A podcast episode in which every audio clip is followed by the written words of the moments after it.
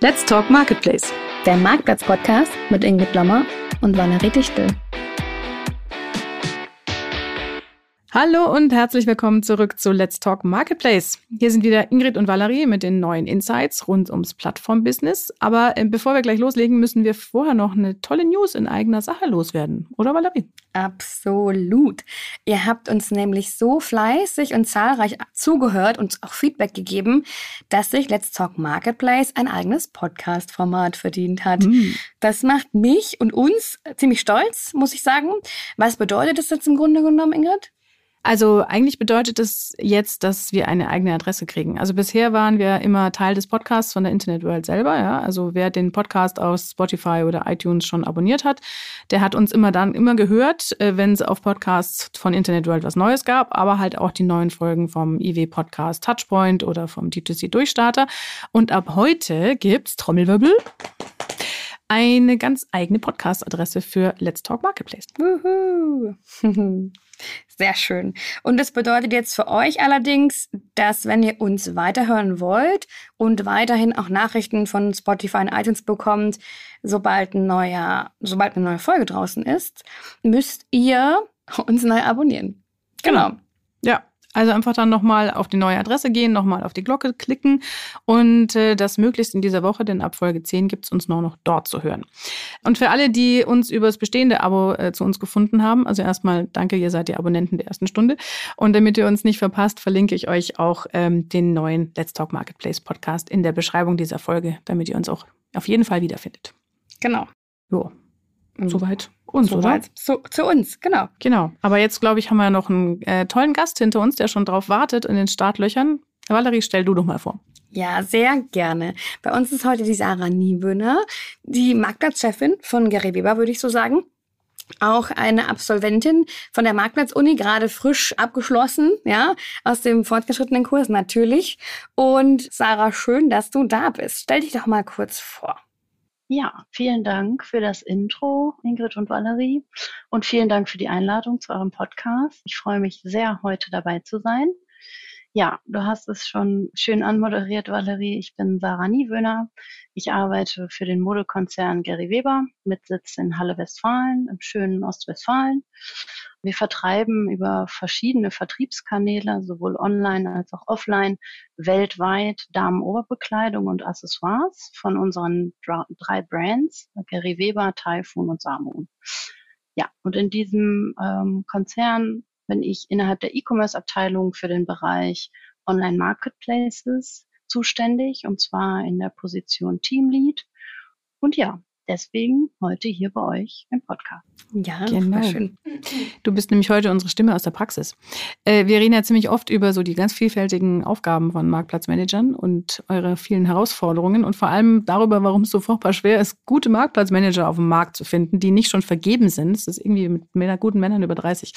Aber dachten wir uns jetzt mal, statt immer nur über diese seltene Spezies zu reden, äh, sprechen wir einfach mal persönlich mit einem Vertreter. Ähm, ein bisschen näher müssen wir dich aber, glaube ich, noch kennenlernen, würde ich sagen. Sehr gern. Entweder oder. Genau. Und dazu spielen wir mit unseren Gästen immer entweder oder, liebe Sarah.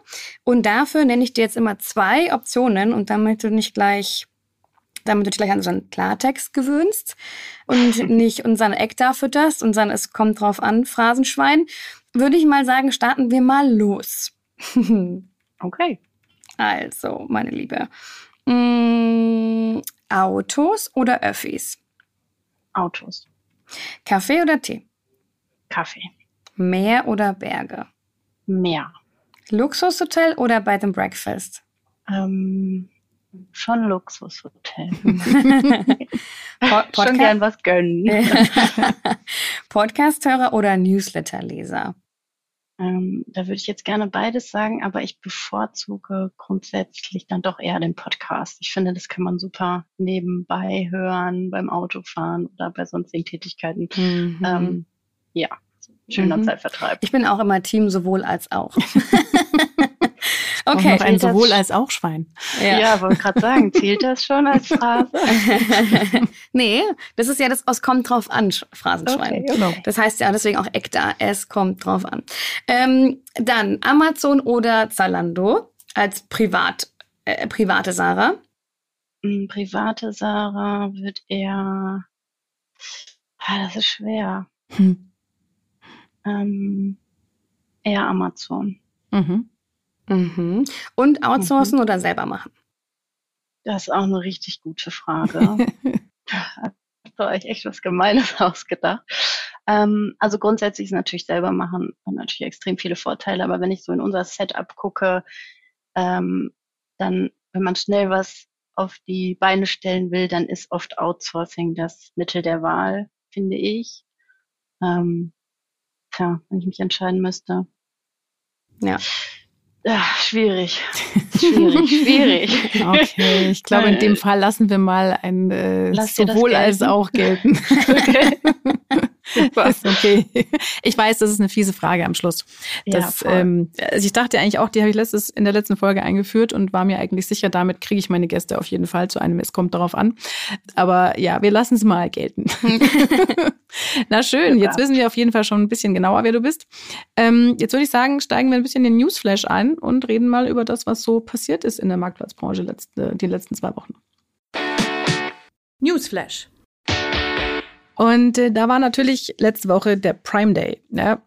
Andy Jesse hat gleich mal am Ende des Prime Days getwittert, das war der biggest Prime Day ever. Das schreibt Amazon ungefähr jedes Jahr. Das ist eigentlich nichts Neues. Allerdings hat es mich dieses Jahr dann doch überrascht, muss ich sagen, weil ich im Vorfeld immer wieder gehört habe, naja, viele Marken haben da eigentlich keinen Bock drauf, weil es ist jetzt nicht gerade noch Marge zu verschenken aktuell in der aktuellen schwierigen Lage. Ich habe dann auch auf LinkedIn rumgefragt äh, unter meinen Amazon-Spezies, wie denn da so die, die Rückmeldung war in Sachen äh, Prime Day. Es war sehr gemischt. Also es gab Agenturen, die meinten, ihre Kunden haben super performt und haben auch sehr viele Rabatte geliefert. Andere haben gesagt, nee, es lief nicht so gut. Sarah, wie war es bei euch? Habt ihr Prime Day mitgemacht? Ehrlicherweise nicht so wirklich. Wir haben es angetestet. Ähm, wir sind jetzt, ähm, was den Prime-Status angeht, noch nicht so weit. Wir haben jetzt ein äh, FBA für uns getestet, mhm. da ein paar Produkte hingelegt, wo wir einen Prime-Status haben. Ähm, allerdings waren das jetzt nicht unbedingt die Artikel, die wir jetzt so wahnsinnig reduzieren wollen.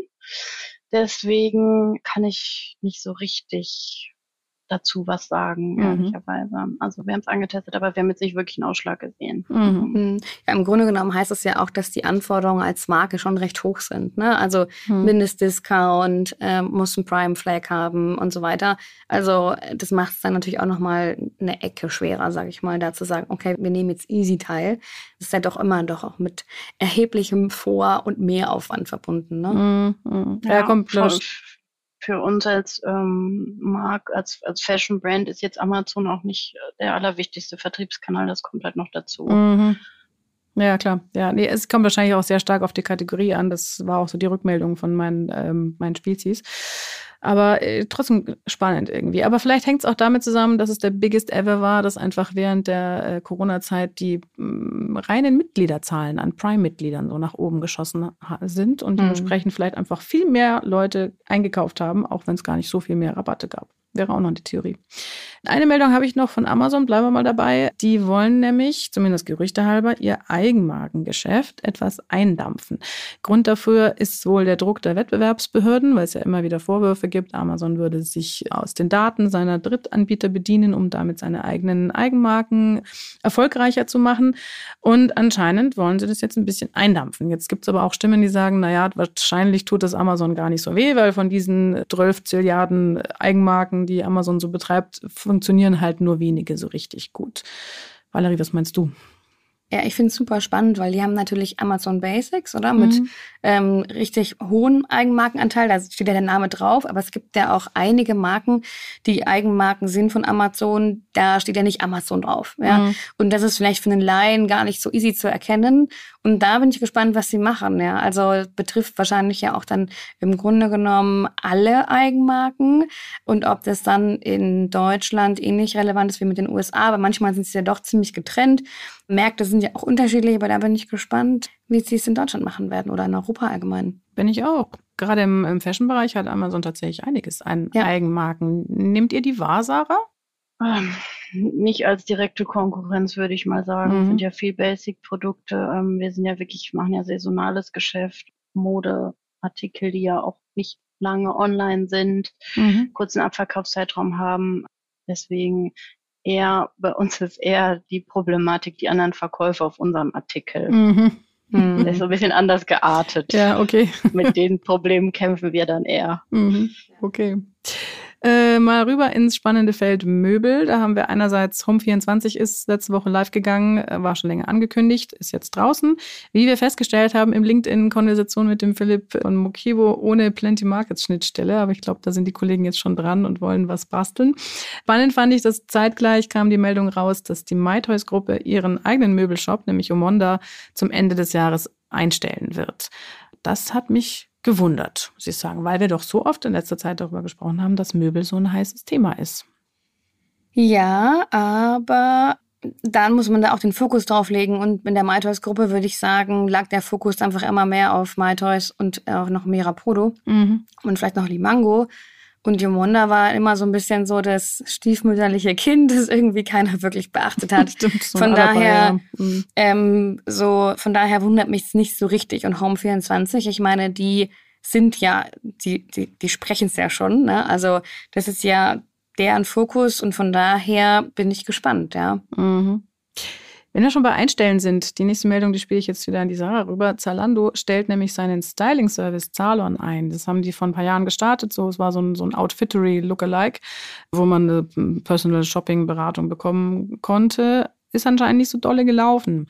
Ist Kleiderberatung besonders schwierig online? Sarah, was meinst du? Ähm, ich würde sagen, ja. Also mich hat es ehrlicherweise auch ein bisschen überrascht. Ich habe mhm. nämlich auch die E-Mail bekommen, weil ich auch ein Kunde war. Mhm. ähm, genau. Ich, also wir erleben durchaus auch, dass wir gerne möchten, dass die Kundin ja Outfits kauft mhm. und mehrere Teile kauft, um den Warenkorb zu erhöhen. Aber die Realität sieht dann doch oft etwas anders aus, dass sie mhm. viel gezielter sucht und in einer Warengruppe sich vor allem auch aufhält und dort in einer Warengruppe mehr Artikel in den Warenkorb packt. Das ergeben so ein bisschen unsere Analysen. Marktplatz ist ja sowieso nochmal ein anderes Thema, der auch eher einpöster. Ja, was genau dahinter steckt, aber es scheint nicht so gut angenommen worden zu sein, definitiv. Das finde ich spannend, dass du sagst, dass äh, dieses Outfit-Einkäuferei, dass das ein bisschen, wie soll man sagen, vielleicht eher anbietergetrieben ist und die Kundin selber sich halt denkt, ich brauche aber jetzt eine Hose und nicht genau. noch alles andere dazu. Valerie, siehst du das auch so? Ja, man muss halt auch sagen, im Marktplatzbusiness sind Outfits super schwierig darstellbar. Mhm. Also das wird einem da richtig schwer gemacht. Und das stimmt. Da kann man jetzt zum Beispiel, ich nehme mal wieder mein äh, Wäschebeispiel, BH und Slip, ja, das ist ja als Set äh, prädestiniert im Grunde genommen. Um das anzulegen über Marktplätze ist halt fast unmöglich, ehrlicherweise, dass man es dann auch zusammen sieht und kaufen kann. Insgesamt würde ich aber sagen, es ist ein total wichtiges Thema. Wir sehen ja auch bei Outfittery, dass es klappen kann. Ja, es geht aber natürlich auch an Männer, ne? Ja, das stimmt. Wobei die haben auch auf Frauen ausgeweitet, soweit ich weiß. Ja, stimmt, ja. Aber dann darf man das vielleicht auch mit voller Zugkraft machen. Und Salon gab es jetzt auch, glaube ich, gar nicht so lange, ne? Also. Ich glaube, zwei, drei Jahre oder so. Ja, schau, wir wissen es nicht mal. Also, es sagt, mhm. glaube ich, auch schon einiges aus. Ja, das ist richtig. Ich habe auch wirklich wenig gehört in den letzten Jahren. Wenn wir schon bei Einstellen sind, ich habe heute lauter so, so äh, deprimierende Dinge enden News. TikTok hat, äh, man redet ja immer wieder über TikTok und über die Shoppingmöglichkeiten, die da eventuell irgendwann mal kommen sollen, was sich ja anbieten würde. Und sie haben so ein Shopping-Feature getestet in Großbritannien, wollten das eigentlich auch auf Zentraleuropa ausweiten, aber daraus wird jetzt wohl nichts. Äh, TikTok hat seine Expansionspläne da komplett gestoppt. Was mich ein bisschen wundert, nachdem ich auch kürzlich erst mal wieder so eine Übersicht gelesen habe, ich glaube von Emacs Digital war es, die in Relation gesetzt haben, wenn ein Produkt auf TikTok richtig abgeht, ja, richtig dieses I found it on TikTok Hashtag-Ding, dann korrelieren da direkt die Suchvolumina auf Amazon dazu. Mhm. Also es mhm. ist schon so, dass die Leute auf TikTok offensichtlich Produkte suchen und sich inspirieren lassen. Also eigentlich wird sich das ja anbieten. TikTok ein Thema für Shopping oder doch nicht?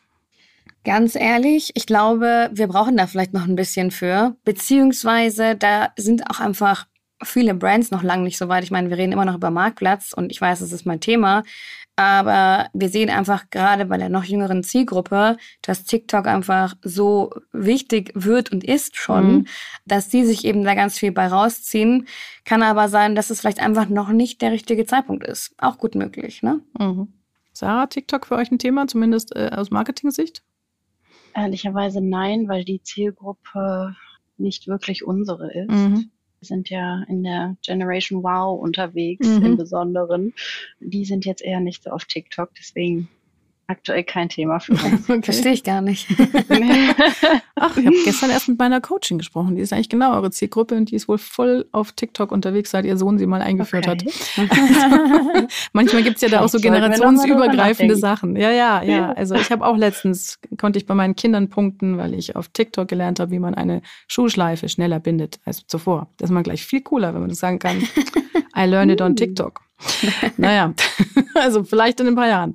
Was habe ich noch? Äh, einen nehmen noch nicht, weil mich da auch interessieren würde, was äh, du, Sarah, dazu zu sagen hast. Secondhand-Thema im Fashion-Bereich.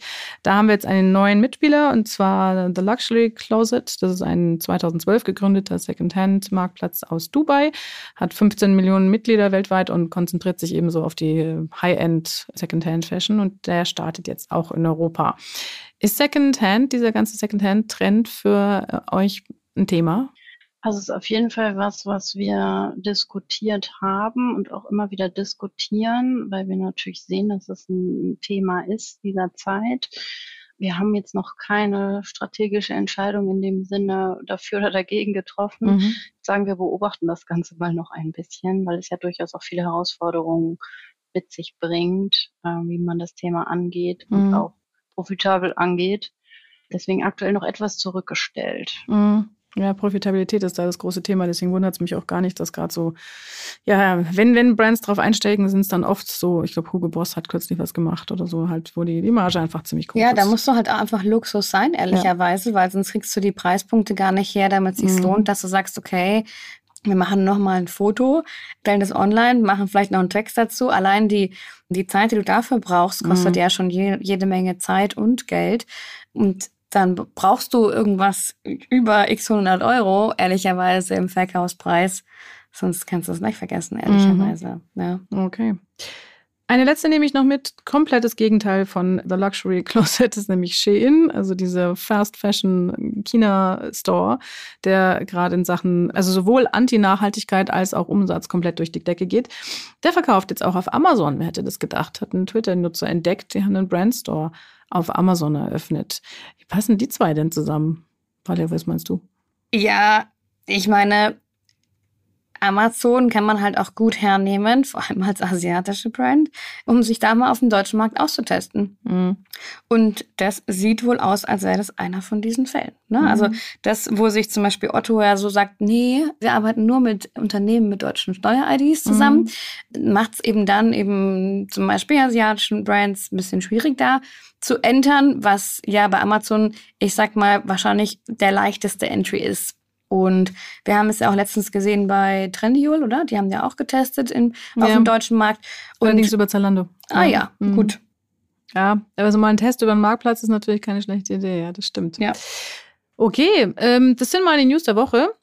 Ich würde sagen, haben wir, ist mal gut in der Zeit, können wir direkt übergehen zum Thema der Woche. Das Thema der Woche.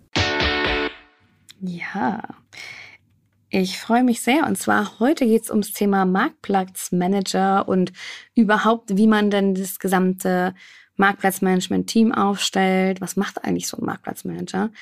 Ich sehe das immer so ein bisschen aus meiner Perspektive. Jetzt berate ich ja doch schon eine Weile auch einige Brands zum Thema Marktplatz. Und dann am Anfang geht es immer so darum, ja, okay, ihr wollt einen Marktplatz machen oder ihr habt Interesse, hättet ihr auch Budget für einen Marktplatzmanager. Also wollt ihr da perspektivisch auch Leute für einstellen. Und dann kommt halt oft so dieses, ja, der, die sowieso, die haben ja sowieso digital oder E-Commerce im Titel, die können es auch nebenbei machen. Mhm. Ja, so ist immer der Anfang. Oder, oder ganz heißt es auch, wenn der Geschäftsführer sagt, ja, ich mache das dann nebenbei. Und dann denke ich mir so, mhm, spannend. Würde ich jetzt nicht unbedingt empfehlen, aber okay. Und, ähm, das hatte ich gestern, äh, beim letzten Mal habe ich einen Podcast gemacht mit Stefan Wenzel und der hat es so schön zusammengefasst. Das typische Marktplatzteam besteht aus zwei Leuten, einem Praktikanten und einem Hund. das fand ich irgendwie gut. Ich glaube, sehr realistisch. Oh, ouch, okay, der saß. Und ja, und das ist so spannend, wenn ich dann sage, ja, wenn ihr dann habt, habt ihr Umsatz, dann wollte ich jemanden reinholen, dann kommt so, ja, also wenn wir dann Umsatz machen, also wenn wir dann mal online sind quasi, dann können wir auch jemanden einstellen. Und dann sage ich so, ja, ganz ehrlich, wenn ihr jetzt einen Laden auf der Kaufhängerstraße aufmacht, stellt ihr denn auch erst Leute rein, wenn, wenn ihr Umsatz macht oder macht ihr den Laden leer auf oder wie ist das, nur weil da physisch eine Person drin steht? Würde erklären, warum die Läden in der Kaufhängerstraße oft so leer sind.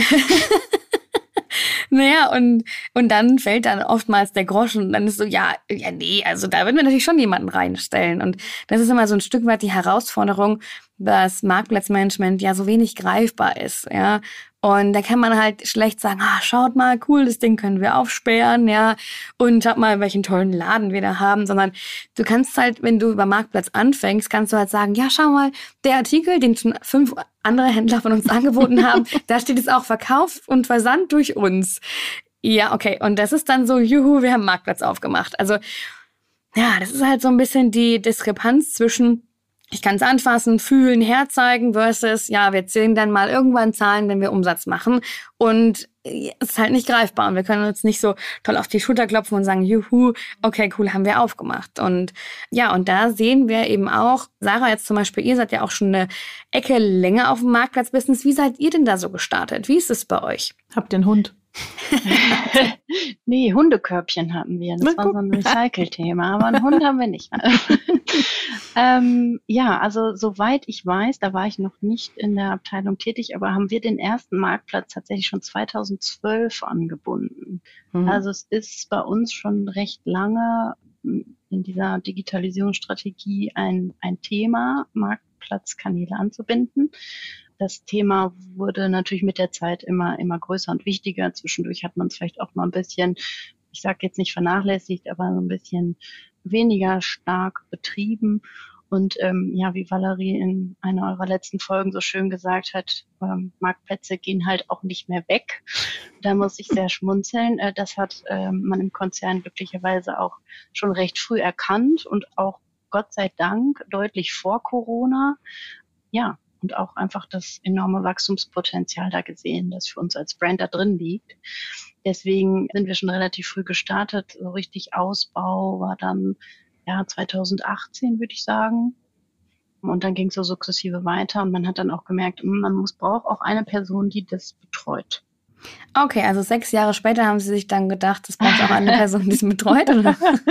nee, das war, glaube ich, ich glaube, ich bin äh, so ein bisschen in das Thema gekommen, das war, muss 2000, Ende 2016 gewesen sein, dass ich das so ein bisschen auf meinen Tisch bekommen habe, das Thema. Natürlich mit Unterstützung, weil ich noch als Junior unterwegs war.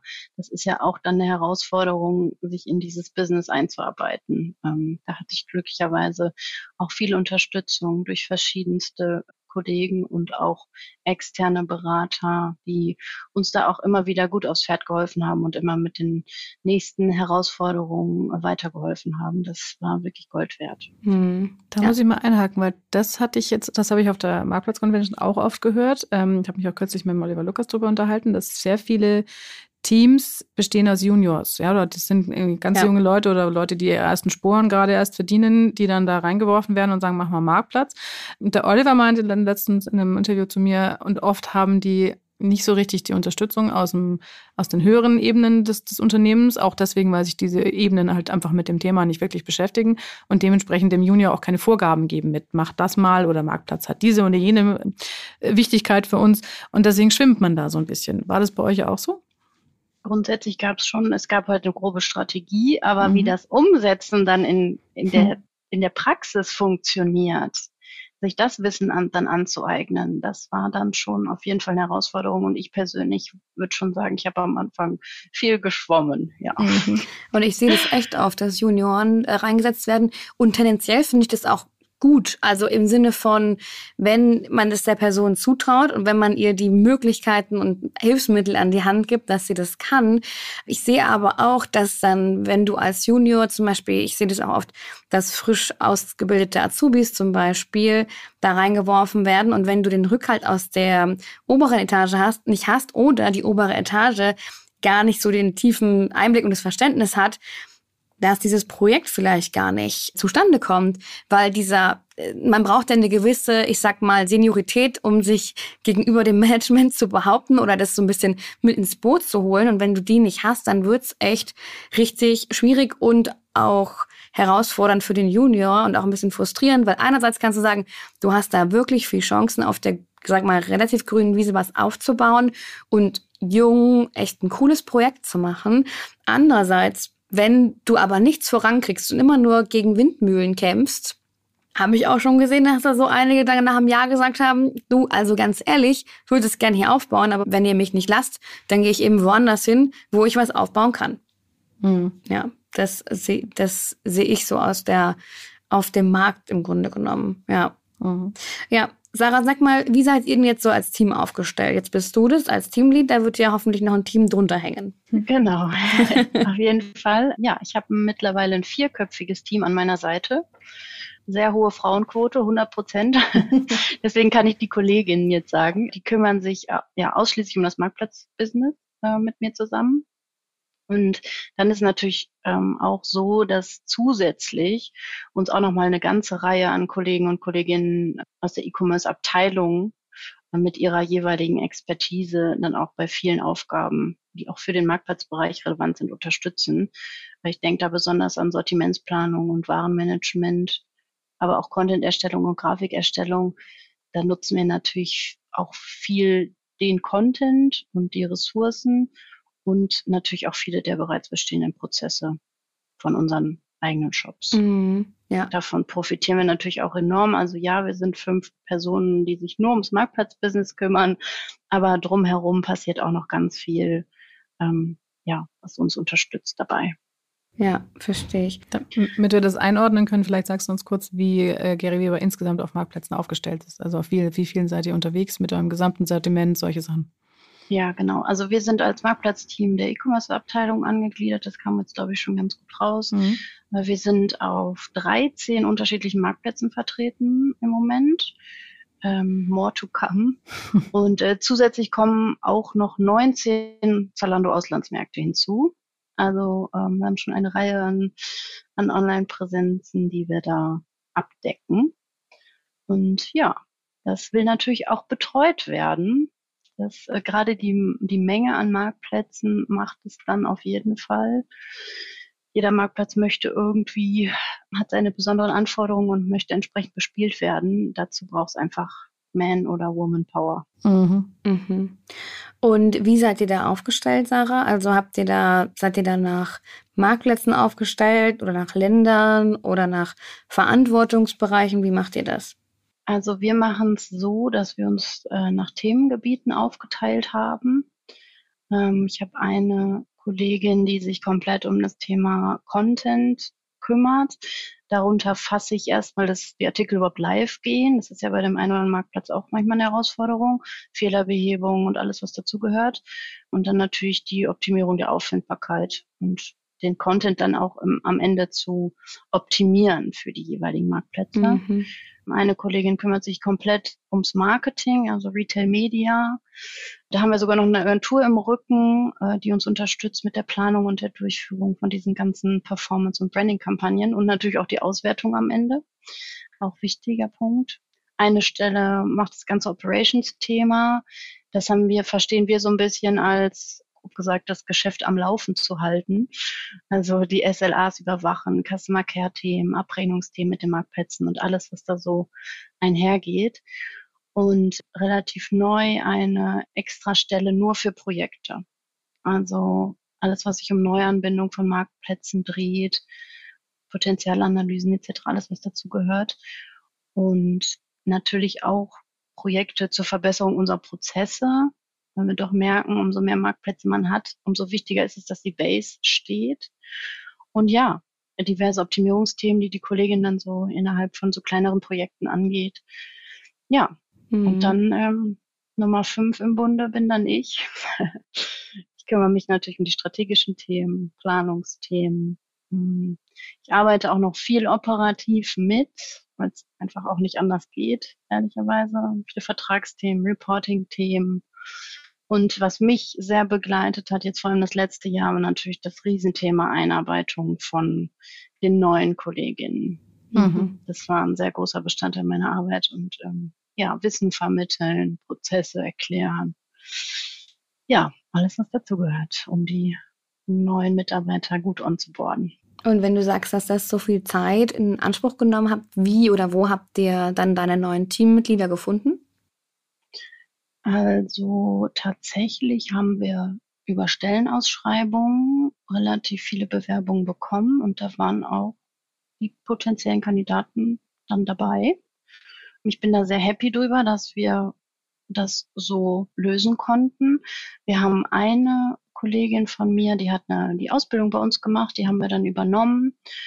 Ja, aber der, der Rest der Kolleginnen sind einfach ganz klassisch über Stellenausschreibungen dann zu uns gekommen. Ja, man könnte ja tatsächlich euch glücklich schätzen, dass da ihr da wir, genug ja. bekommen habt an, an Bewerbungen. Absolut.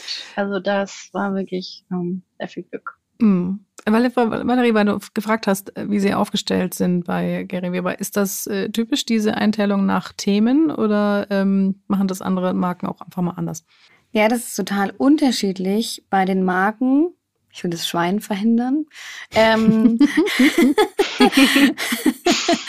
da gibt es die einen, die eben aus dem E-Commerce kommen, die dann so ein bisschen angedockt sind nah an die E-Commerce-Abteilung, wo dann, ich sag mal, noch mehr Schnittstellen zum Beispiel als jetzt bei Sarah aus dem E-Commerce-Team verwendet werden, sag ich mal so. Im Grunde genommen gibt es dann aber auch nochmal die Aufteilung nach Marktplätzen. Also dass mhm. quasi ein Marktplatzmanager keine Ahnung, Amazon, eBay und sagen wir mal About You unter sich hat und der nächste äh, Zalando und äh, Otto oder wie auch immer. Ne? Also dass die wirklich nach Marktplätzen aufgeteilt sind. Das, ja, das hängt so ein bisschen davon ab, wo sie herkommen und auch manchmal ist es auch so ein bisschen historisch bedingt, wer hat welche Expertise, welcher mhm. Mitarbeiter kommt woher und wie hat man dann das Gerüst um die drum herum gebaut. Weil diese Frage, okay, wie docken wir jetzt Marktplatz an, auch in ans Wholesale, ja, oder ins E-Commerce, haben wir überhaupt einen eigenen E-Commerce? Inwiefern, wie nah arbeitet man da mit dem Wholesale zusammen, weil man verkauft ja dann doch oft noch auf einigen Marktplätzen über das B2B-Business und das B2C-Business. Genau. Mhm. Wie seid ihr denn da vorgegangen, Sarah? Meinst du jetzt beim Aufbau der? Beim Aufbau vom Team und, Team. und ähm, wie eng arbeitet ihr mit eurem Wholesale zum Beispiel zusammen? Ja, gute Frage. Also diese, äh, dieser Teamaufbau, ich würde sagen, der lehnt sich stark an dem an, wie wir das im E-Commerce auch leben. Da haben wir eben mhm. auch die Experten für ihre Bereiche die sich kümmern, obwohl wir ja auch viele verschiedene Ländershops haben und dadurch, dass wir drei Brands haben, haben wir natürlich auch äh, noch drei, allein nur drei deutsche Online-Shops. Aber auch da ist es so, dass wir uns nach Themengebieten aufteilen. Ich denke, dadurch ist es so ein bisschen bedingt, dass wir das im Marktplatzbusiness ähnlich machen, weil es sich einfach bewährt hat. Mhm. Grundsätzlich ich denke immer mal wieder so drüber nach, ähm, was mir so ein bisschen noch fehlen würde, ist so ein bisschen so ein Key-Account für die großen Marktplätze, der mhm. wirklich auch nochmal so übergreifend guckt, was können wir denn noch verbessern auf diesem speziellen Kanal. Das ist jetzt im Moment noch so ein bisschen bei mir, auch noch enger in den Austausch zu gehen mit den Marktplätzen. Ähm, da sehe ich durchaus Potenzial, das auch noch Marktplatz aufzuteilen. Aber wie gesagt, das hat sich jetzt für uns eigentlich bewährt. Ob wir das nochmal über Bord werfen, will ich nicht verneinen. Mal schauen auch mit dem Wachstum und dem, der Hinzunahme von noch mehr Marktplätzen kann sich ja da durchaus auch nochmal was, was ändern. Also wir sind da relativ flexibel. Und zu deiner Frage Richtung Wholesale. Wir informieren uns gegenseitig in jedem Fall, wer mit welchem Marktplatz gerade spricht, weil wir ja auch einen sehr starken Wholesale haben aus der Vergangenheit heraus. Wir sehen aber auch, dass die Marktplätze doch präferieren immer mehr von diesem Wholesale-Modell wegzukommen mhm. und ja jetzt vor allem auch ihre, ich nenne sie immer Depot-Modelle zu pushen. Also dass wir die Ware, die uns gehört, aber bei About You oder Zalando im Lager liegt. Und ist die dann noch über Wholesale äh, vermarktet oder? Teilweise ja. Also wir te haben teilweise wirklich sowas von hybride Modelle, mhm. ähm, dass wir wirklich mit allen Vertriebskanälen da äh, vertreten sind. Ähm, bisher klappt das auch gut, die Abstimmung klappt auch gut. Ähm, bisher können wir jetzt nicht so wirklich eine Kannibalisierung äh, feststellen, aber wir sehen schon, dass die Marktplätze noch eine Tendenz haben, von diesem Wholesale-Business wegzukommen. Gibt es da keinen Stress zwischen euch und der Wholesale-Abteilung mitunter? Eigentlich gar nicht. da ist, glaube ich, wirklich der Schlüssel einfach Kommunikation, dass man wirklich sagt, wir haben das und das vor, ähm, dass die wirklich sich auch abgeholt fühlen. Und da ist wirklich, ähm, steht der, ja, das Beste fürs Unternehmen im Vordergrund. Und äh, da bin ich ganz froh, dass das so gut klappt. Das ist cool. Also ich kenne das ja. auch noch von Amazon, da hast du mal das Ding von The Customer Backwards und dann hast du auch diese Silo-Denke aufgehoben, so ein Stück weit. Dann ist es halt im Grunde genommen, was ist gut für den Kunden, für den Endkunden in dem Fall. Und ähm, ich sehe das leider in ganz vielen Firmen, dass da oft echt Stress ist zwischen den Abteilungen, weil irgendwie Wholesale dann so ein bisschen blockiert und sagt, also, boah, was ihr da macht, keine Ahnung. Und für uns werden da die Budgets weggenommen. Wir werden ja auch, also du sagst es ja selber, ne, die Marktplätze selber reduzieren Wholesale-Budgets und sagen halt, hey, wechsel doch bitte drüber. Aber so einem Wholesale Key Accounter, der halt da die Hauptverantwortung hat für, ich sag mal, drei von den großen, die, dem schmeckt, denen schmeckt es halt nicht so richtig gut. Und da kommt es wirklich darauf an, wie ist man in der Firma aufgestellt und wie sind auch zum Beispiel Bonizahlungen aufgestellt. Also muss man ja mal so ganz simpel runter, monetär runter betrachtet sehen, what's in it for me, als Wholesale Key Counter zu sehen, ah, da kommt jetzt eine Marktplatzabteilung und die machen immer mehr von meinem Umsatz. Wie soll ich eigentlich meine Ziele erreichen? Und mein Boni erreicht dann auch nicht. Ja, warum soll ich jetzt denen helfen? Ja, und wenn man das, wenn das nicht von oben aufgehängt ist, in der Firma gibt's da halt echt so richtige Rangeleien teilweise. Also das ist dann eher ein Gegeneinander statt ein Miteinander und das blockiert dieses ganze Marktplatzprojekt halt ungemein. Also wenn du halt dann vor allem den nicht mal mehr austauscht, was eigentlich verkauft wird im Wholesale auf der gleichen Marktplatz, dann wird es schon echt bitter, weil dann fährst du halt auch im Marktplatzbusiness so einen Blindflug und schaust halt, ja, okay, normalerweise würdest du ja sagen, ja, okay, wenn da ein Topseller hoch eingeteilt wurde und gut läuft, dann müssen wir jetzt im Marktplatz nicht noch parallel platzieren. Wenn du es aber nicht weißt, ja, dann fährst du halt im Blindflug. Und das ist halt super optimal für die gesamte Firmenstruktur. Ne? Mhm, denke ich mir. Ja. Ähm, einen Themenbereich würde ich gerne noch aufreißen, weil wir langsam schon ein bisschen auf die Zeit gucken müssen. Aber nachdem du gerade erst ähm, Leute eingestellt hast, äh, Sarah, und es und wir immer wieder mal darüber gesprochen haben, Valerie und ich, dass die die Anforderungen an so einen Marktplatzmanager ja oft auch sehr unterschiedlich sind und sehr schwammig, dass diese Stellenanzeigen mitunter sehr kryptisch sind und man den Eindruck hat, ah, die haben, die Leute, die das geschrieben haben, haben selber keine Ahnung, was denn der eigentlich können soll. Auf was für Skills hast du geachtet? Wenn du sagtest, du hast gute Bewerbungen bekommen, was hast du dir da rausgepickt? Wo hast du gesagt, ja, okay, die Person passt gut bei uns ins Team, die kann das, was ich brauche? Mhm. Also grundsätzlich ist natürlich immer von Vorteil, wenn derjenige schon Online-Vertriebserfahrung hat. Das ist natürlich ein großer, großer Pluspunkt. Was mir sehr wichtig ist, dass die Leute einfach Lust haben und Eigenmotivation haben, dieses Business voranzutreiben. Das ist mir total wichtig. Ich brauche auf jeden Fall ein Organisationsgeschick aufgrund dieser unfassbar vielen Themen, die man zu beackern hat, dass man so ein bisschen nicht das, das Ziel nicht aus den Augen verliert und schaut, okay, welche Maßnahme hat eigentlich die höchste oder die, die wichtigste Hebelwirkung gerade. Da muss man einfach gut den Überblick behalten können, auch wenn es mal ein bisschen stressig wird. Und was ich eigentlich ganz spannend finde, dass wir so eine Mischung aufbrauchen zwischen analytischem Denken, aber auch Kreativität. Weil ja, man muss analytisch an die Zahlen gehen und das, ähm, die Reportings, das muss alles sitzen, aber genauso brauchen wir Kreativität, um auch mal vielleicht bisschen andere Lösungen zu finden, wie wir das jetzt umsetzen können oder wie wir dieses Problem lösen können. Weil ich hatte es, glaube ich, eingangs schon mal gesagt, ähm, die Marktplätze haben ja alle ihre eigenen Anforderungen und dann versuchen die alle zu erfüllen, braucht dann schon mal etwas kreative Lösungen. Mhm. Das finde ich eigentlich ganz spannend auch an dem, an dem, an dem Job einfach, dass es so vielschichtig und vielseitig ist ja, Kommunikationsfähigkeit sehr, sehr wichtig durch diese vielen Abstimmungen, mhm. intern und extern. Ja, ich würde sagen, ich würde jetzt am liebsten kommt drauf an sagen, ähm, wenn man so eine One-Woman oder eine One-Man-Show ist, dann braucht es halt echt irgendwie so ein bisschen so einen Allrounder, mhm. der einfach sehr vieles abdeckt. Und das ist natürlich dann schwer auch in so eine Stellenbeschreibung zu schreiben. Ähm, ja, ohne da wo, jetzt mhm. alle sofort abzuschrecken. Ja. ja, und wo ziehst du da die Grenze? Ich meine, Ingrid hast dann, du hast vorhin schon was Gutes gesagt, wenn du die erste Person bist, die zu dem Thema eingestellt wird und vorher niemand so wirklich einen Plan hat, mhm. dann ist es wirklich so, dass die oft nicht wissen, was macht die Person eigentlich.